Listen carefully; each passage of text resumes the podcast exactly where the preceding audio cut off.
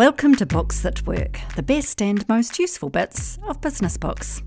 I'm Anna Hughes, and my professional purpose is to help people love their work. I hope you get at least one thing from today's book to help make work better. By understanding a little bit about the behavior that we're observing and what could be causing that, is one way to understand where people are coming from. That's Zoe Routh, author of People Stuff and winner of the 2020 Best Australian Business Book. It's described as an advanced handbook for leadership that goes beyond personality problems. It says people stuff at work can be messy, it can be hard, prickly, rough, slow, and sluggish. Little things can drive us nuts, dog our productivity, and wear us down bit by bit. This is a handbook for navigating all that, creating sensible and sensitive leadership. I'm going to pull out several of the key concepts from People Stuff and then dig into it more deeply with Zoe when we chat. Sensible and sensitive leadership happens with ourselves, through others, and for others. The secret is perspective how we see ourselves, others, and the world. With perspective and insight, we can see wider things going on and other things that matter without losing sight of what's most important.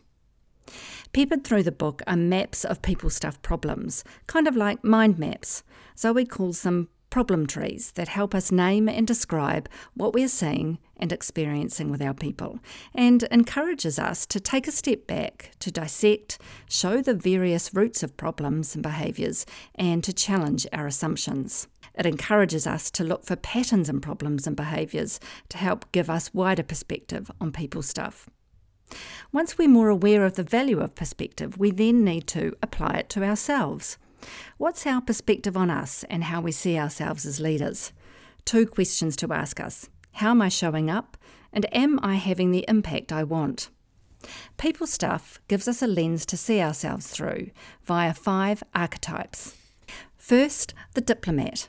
Your purpose is to win, and your values are to progress. You talk to win, you win without destruction, you skillfully negotiate, and you navigate competing interests seeking outcomes that benefit all parties. The diplomat is all about fairness, creativity, and cooperation. Next, the warrior. Your purpose is to win, and your values are to protect. You fight to win. You have the courage to stand up for what you feel is right. You have conviction and determination to challenge repeatedly. The guardian, whose purpose is to build and values are to protect. You build and preserve. The guardian is very useful in implementing change. You value loyalty, caution, commitment, and alignment of actions to values. The fourth archetype, the pioneer. Your purpose is to build, and your values are to progress. You build business, crafting something new altogether. You value adventure, experimentation, and optimism. And then there is the elder. You amplify all four archetypes. You're sensible and sensitive. You make wise, compassionate decisions. You rise above factionalism and political agendas to seek the highest good for all. You share wisdom. You seek the best solution for as many as possible. You value humility, curiosity, and care. We talk more to Zoe about this concept of perspective and how knowledge of these archetypes help us build our perspective of ourselves as leaders. Another of the critical components in the book is perspective on others. Zoe says throw people together and there are all sorts of chemical reactions. There's what's going on inside that show up in emotions and beliefs, and then how we experience that on the outside through behaviours and communication. People are like the elements wind, fire, earth, and air. Zoe uses this analogy and description and summarises them in common people stuff behaviours. She calls them the four devils. The firebug erupts when our beliefs are challenged. The storm driver arises when our emotions are triggered. The ground splitter has closed door conversations. Bat bites white ants, is siloed, and has an air of entitlement. The water bomber has untamed emotions. We're so caught up in the emotional drama and immersed in our own story that we can't see anything. These behaviours are driven by fear and are a reminder to us that we are more than what we see and hear. and the best version of ourselves don't always appear when we are driven by fear. Zoe hopes that by growing our perspective on ourselves and others, we will develop wiser, more compassionate leadership, which will free us up, face fewer complaints, develop better staff, and save hours each week on staff issues. Let's chat with Zoe now to help understand these ideas some more. So I'm welcoming to Books That Work Zoe Routh. Welcome, Zoe. Uh, and our first question is always where in the world are you and what's the view out your window today? Well, hello, Anna. It's a delight to be here. And where am I? I am in my podcasting bunker, which is a little space under the stairs in my house, which has the best soundproofing. And the view out my window is better than the view inside the bunker. And the view outside my window from this angle is a beautiful greenery patch. And I've got my lovely maple tree out there, and it's speckled with sunlight at the moment, which is just delightful. So there's a huge amount of green in my horizon through the through the window at the moment, which is ah, great. So pleasant, so pleasant as we head to the end of the year. Uh, so, really pleased to be uh, finally talking to you about people stuff. And I noted that it won the Australian Business Book Awards last year and quite a few other awards uh, as well. And just wondered why you th- why do you think that was? What why do you think it it won those awards? Well, uh, you could have blown me over with a feather last year when it did come through and it won Business Book of the Year. It took out the HR management category and it was finalist in uh, the leadership category and finalist in book cover design. And uh, I was just stunned and couldn't speak. All I could do was say, Rob, Rob, which is my husband's name, and say, Hey, Rob. And I pointed at what I'm looking at. And I was like tearing up. And he's like, relax. It's not the Booker Prize or anything. That's grounding. yeah, it's very grounding. So uh, I had no idea at the time why it won. I'm like, and I was completely honored. Now, I do have some insight around that though, because this year they asked me back to be a judge. So they don't have a book in the competition this year. And I know what the criteria is. And the, one of the first major criteria is does the book deliver on the promise on the back cover? Does it actually solve the problems that are interested for the target audience? That's one of the criteria. Second one, how is the writing itself? Does the writing flow? Is it easy to read? Uh, is it a well thought out, well researched, and and a well structured book? So there's there's parts of the uh, of the criteria that are about argument and writing, and then there's parts about actually the physical entity of the book, which is also important in publication. So I think if one like if not knowing all that, my hope is that the book resonated, that it offered new insights into people dynamics, and that it expanded people's thinking and encouraged them to be courageous in uh, in their leadership. That's really what I was hoping the book would do. Well, it certainly did that for me. And one reason why I'm really keen to end our year with books that work with it, um, because it's, you, you talk about it being an advanced handbook for leadership. And certainly there's lots of deep insights in here that aren't covered by other books that we've we've had on the uh, show. So, yeah, really pleased that we can dig into that. Um, so, congratulations anyway for last year. So, in the Thanks. book, it's founded on in the book you you've you've got this concept of perspective and what we focus on, and really keen to kind of understand that more. Um, what have you learned about the role of perspective and the role it plays in how we lead? I love that you asked this question because really that is what the book is about is how do we expand our perspective so that we can see better to lead better. That was the primary overall objective is like let's help you expand your point of view. Why is that important? Is because the more that we see actually the more compassionate we become and the more wise we become. So it helps us to see dynamics between people. It helps us to see issues below the surface. It helps us to understand the repercussions of our decisions in the short term and the long term. And so that's really what perspective is really about. We need to look far, deep, and wide further deeper and wider than we currently are doing and we need to look with greater sense of compassion as a result. So the tools in the book and it is quite practical. It gives you a bunch of different exercises you can do to expand your perspective uh, really help us work work at it and expand our sense of truth. Central to the premise of perspective is this idea that all of us have our own truth. And sometimes that clashes with other people's truths together we need to find a common truth, a collaborative truth. And that's what perspective allows us to do. It's the old adage if you can walk a mile in someone else's shoes, you'll have a better understanding of where they're coming from. So parts of it are about that, and parts are about literally looking far into the future, deep under the surface, and wider into the people and communities around us. How do we build that perspective of working in each other's shoes, walking in each other's shoes in the first instance? How do we do that? Mm. The book offers a number of different maps of the territory of human dynamics. And by understanding a little bit about the behavior that we're observing and what could be causing that is one way to understand where people are coming from.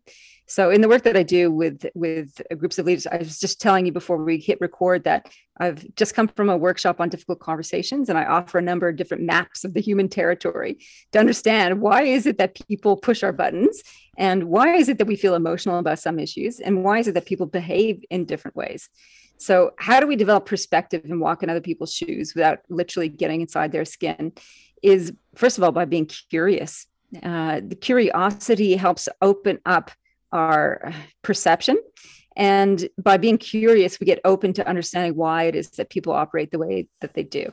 And the way that we go about being curious about that is parking our own point of view and really leaning into what's going on for them. And we can do that by asking them questions, you know, what is it that you believe about this particular situation? What led you to develop your, your particular values around this topic? And being really open to where they're coming from and what's driving them is absolutely one way, a practical way to, to develop perspective. The other way is to simply use our imagination. And I often talk about this when I see someone who looks like an alien to me in terms of their point of view, their world, their behavior. I'm like how how do they run their world? Like um, it's so different to the way that i do it. Um, so you also talked about the importance of perspective in the future. So how do you build that? What what are some tips on building that? Wow this is a fun one. This is about some of it's about using your imagination and some of it is actually about using futurist thinking what I want to encourage people to do is to really extend their time frame of how far they're thinking into the future. So, you know, you ask somebody, have you got plans for the next year? Majority of people might say yes, or some. Have you got plans for the next 10 years? Some fewer would say yes. Have you thought about the next 50 years? Have you thought about the world beyond your lifetime? Have you thought thought about the next seven generations, which is a Native American principle about thinking seven generations into the future, considering every decision you make as if it would have an impact on seven generations into the future, which is roughly about 200 years. And that helps us lead in a more sober and sobering way, I think. Can you help me understand the link between that and what you talk about in the book about wading through the muck and um, kind of perspective on others. Do, do the two things link, or uh, have I have I smashed up two things um, wrongly? Oh no, sure, they all absolutely link. So the the practice of perspective is the first chapter in the book, and it's meant to stretch you a little bit. So thinking time horizon is the one aspect of it. Thinking below the surface of issues is another way of looking at, at the human dynamics and patterns of behavior in organizations and systems. And um, perspective on others is linked to that because the when we see things that we find or feel disturbing, we can jump to conclusions. And when we jump to conclusions, we're not making wise and compassionate decisions. So the practice of perspective is the practice of pressing pause and being curious about what's going on, thinking far deep and wide about the particular situation, including what's happening with the people around us. So absolutely there's a link there. The whole, if you could sum up perspective, it's press pause, be curious.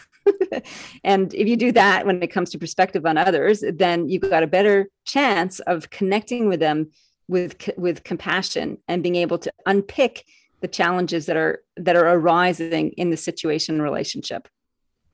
And so, how easy is it to do that? It's not easy at all, really.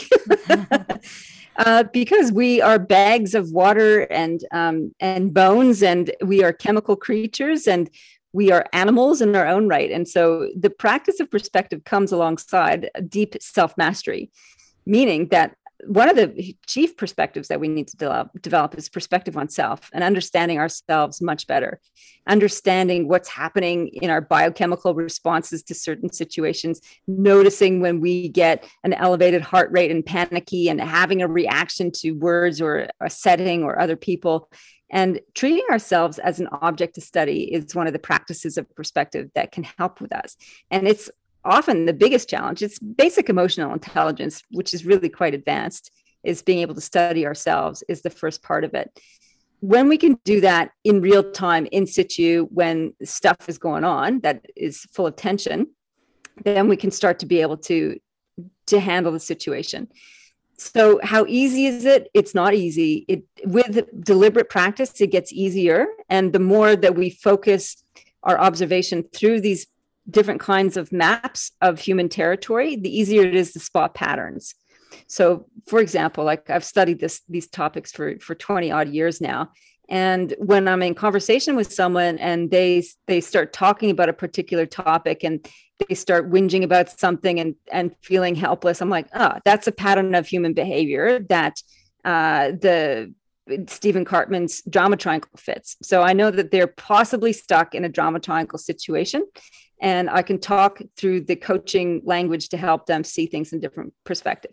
Or if someone talks about being really frustrated at work because somebody else got a promotion over them, then I can think, oh, that's a four devils map. They're coming across as emotionally hurt and harried and this is about a loss of position in the workplace.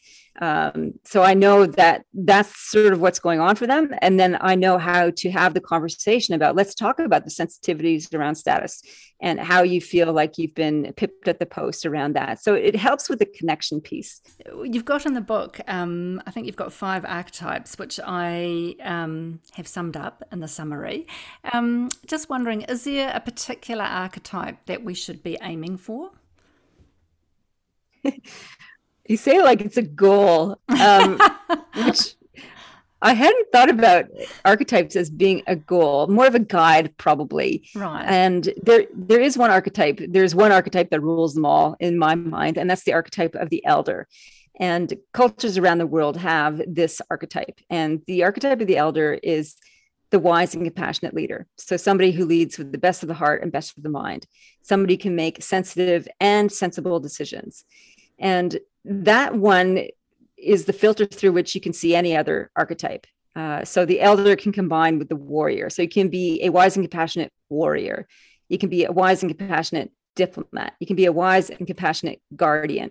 So, that's the one I encourage people to always gravitate towards. And the way that you use them really is to think about the archetype as a what would the elder do is kind of the way that I use this. Like if I was to respond in this situation as an elder, how might an elder respond to this conversation or to this particular challenge? As opposed to how does emotionally wrecked, tired, overworked Zoe respond to this situation? I'd rather respond as the elder. And so it helps us reach for better ways of being and doing and thinking.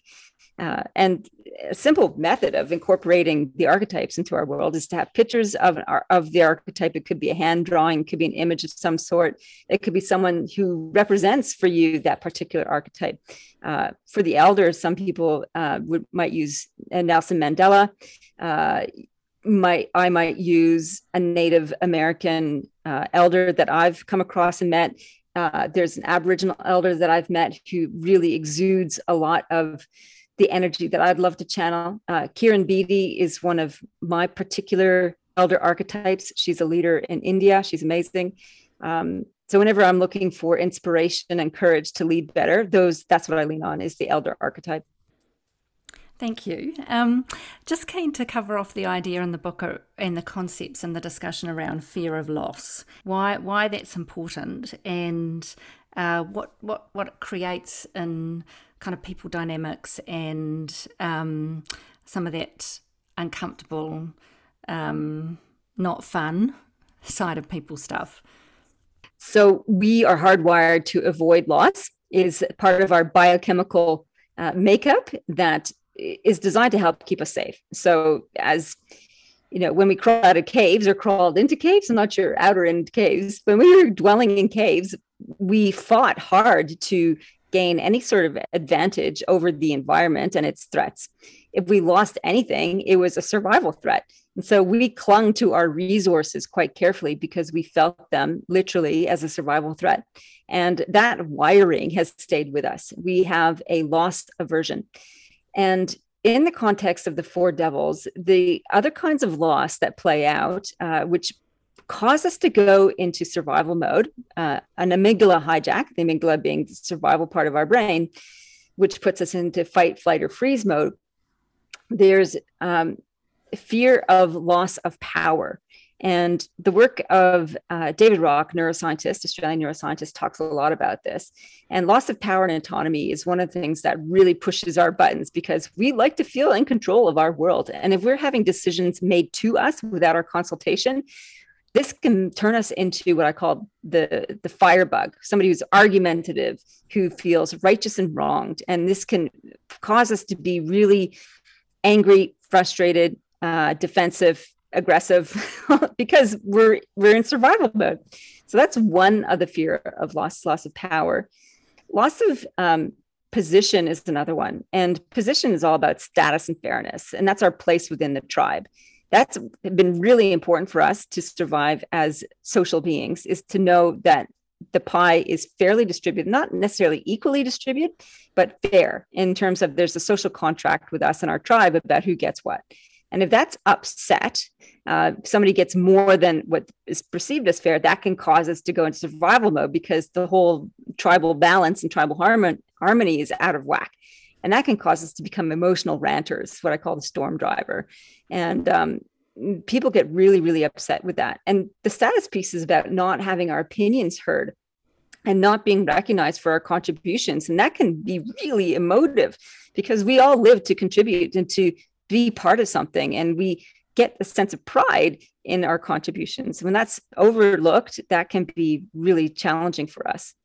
Uh, the other one is a loss of place, and that's our sense of belonging, and that's primal. Brene, ta- Brene Brown talks about that, the loss of belonging, and we feel it as a physical pain. Literally, they've mapped out the processes in the brain to show that if we're ostracized or left out, we can experience that as a the same sort of pain as being physically hurt.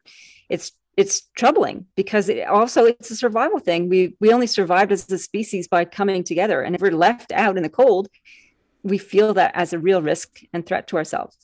And the last one is loss of performance. If we all of us want to contribute and do well, and if we're getting overloaded and we're not able to perform, we can feel this as a, as a real stressor uh, because we're not living up to our own expectations and um, and ability to contribute so this loss of performance can cause us to go underground and panicky and be- poor behaviors like undermining and backbiting and um, that kind of stuff can arise as a result of that of feeling powerless and, and stuck and uh, and and threatened. So that's some of the causes that that draws out these difficult behaviors. Uh, most, mostly emotionally and verbally uh, um, expressive. Those are the storm driver and the firebug, or ones who can't express themselves very well. They go underground, the water bomber and the ground splitter, and there it comes out in their behavior and their emotionality.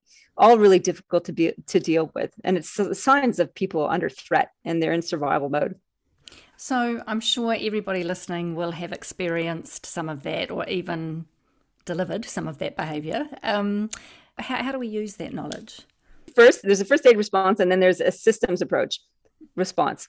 So the first aid response is to create as much safety as possible around that person um, according to that threat. So it's it's time to minimize if you can and put some uh, boundaries around that threat, the perceived threat that they're experiencing. Uh, in some cases, for the for the firebug, this means setting some rules, like what can you make decisions about that you that are in your ball court and what ones you can't. So that helps clarify and add some certainty to the situation. Uh, for the storm driver, this is about re not reassurance, but um, appreciation and recognition. It's like you are appreciated, your perspective is valued, your contribution is valued. This is how we want to recognize it. the fairness uh, piece with the with the storm driver is all about listening why do you perceive it's unfair? Tell me a little bit about that. So it's about being curious about their perspective of what's fair and what's not. It doesn't mean necessarily can change the the decision that's been made that's pushing their buttons. And yet, when we listen to people and really, really hear them, that can be enough to downregulate the uh, the amygdala hijack response they're having. Uh, for the for the water bomber, which is about belongingness or lack of belongingness, it's all about inclusion and reassurance. You are welcome here. You are part of this community. You are part of the team. You are a valued contributor. Let's get to know you. Let's get to know the others and creating that sense of safety and community in the team is the next step for the ground splitter, this is all about putting boundaries around work. If they're feeling overworked and and feeling like there's no escape, this is like, okay, let's talk about your workload. Let's talk about what's going on for you. Let's see what's realistic, and let's partial things, uh, portion things out about about that. For those two last two, ground splitter and water bomber, they don't feel safe enough to speak up. So the work is about developing safety in the group. And that means setting ground rules within the group, setting the expectation that people can air grievances and talk about the issues and that you will as a leader listen to that and they will be uh, they'll be heard and feedback will be circulated back around decisions and so on. So the first aid response was that. The deeper layer of how to approach it from a systems point of view is making sure that your systems aren't contributing to the problem. And the typical systems that contribute to these issues are how you do recruitment. Uh, is it fair visible and uh, above board in terms of process, uh, not nepotism, say, for example, or unclear, or, uh, and so on. Uh, recruitment remuneration is another one that can trigger poor behavior. How are people compensated? Is it is it fair? Is it driving competition, unfair competition between team members? Is it turning them into lone wolves because they're getting compensated based on their performance as opposed to a collective performance? So that's a couple of the systems there. Remuneration, uh, recognition is another one. Do you, are you actually recognizing people on a regular basis? Uh, that's a pretty important one. Um, so those are a handful of the systems that contribute to the triggers, if you like. So first aid response, and then the deeper systems work about what's happening in your organization to push people up against the wall, and can we change the way that we do things so that those things don't happen in the first place. What would the one thing be that our Books That Work community could do after listening to this episode to help kind of navigate the people stuff? I don't know whether that's too simple a question to to end with. Not at all. You got to start with something.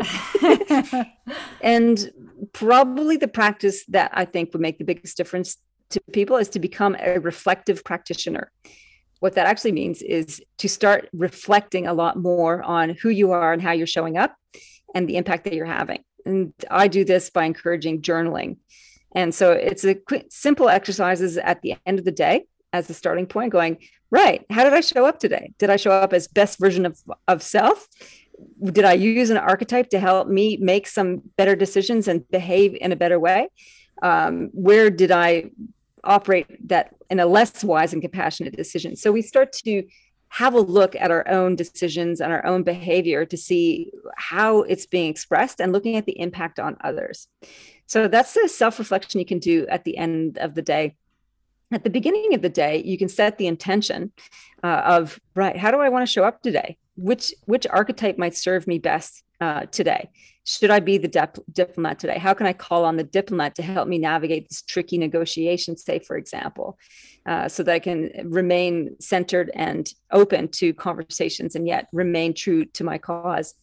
So I think the deliberate reflection piece is is the essential thing to take forward because when we start to study ourselves we get a third person perspective on ourselves and this helps de-escalate some of the uh, triggers and reactivity we might might be um, living on previously so when we become less reactive and more centered good things happen from there. We can we can access the wisdom and compassion piece more easily. Thank you very much. I look forward to doing that and becoming more centered. So thank you, Zoe, very much for coming on Books That Work. And um, yeah, have a lovely day. Thank you so much, Anna. It's been a joy. I love the work that you're doing in the world, and thank you for doing that.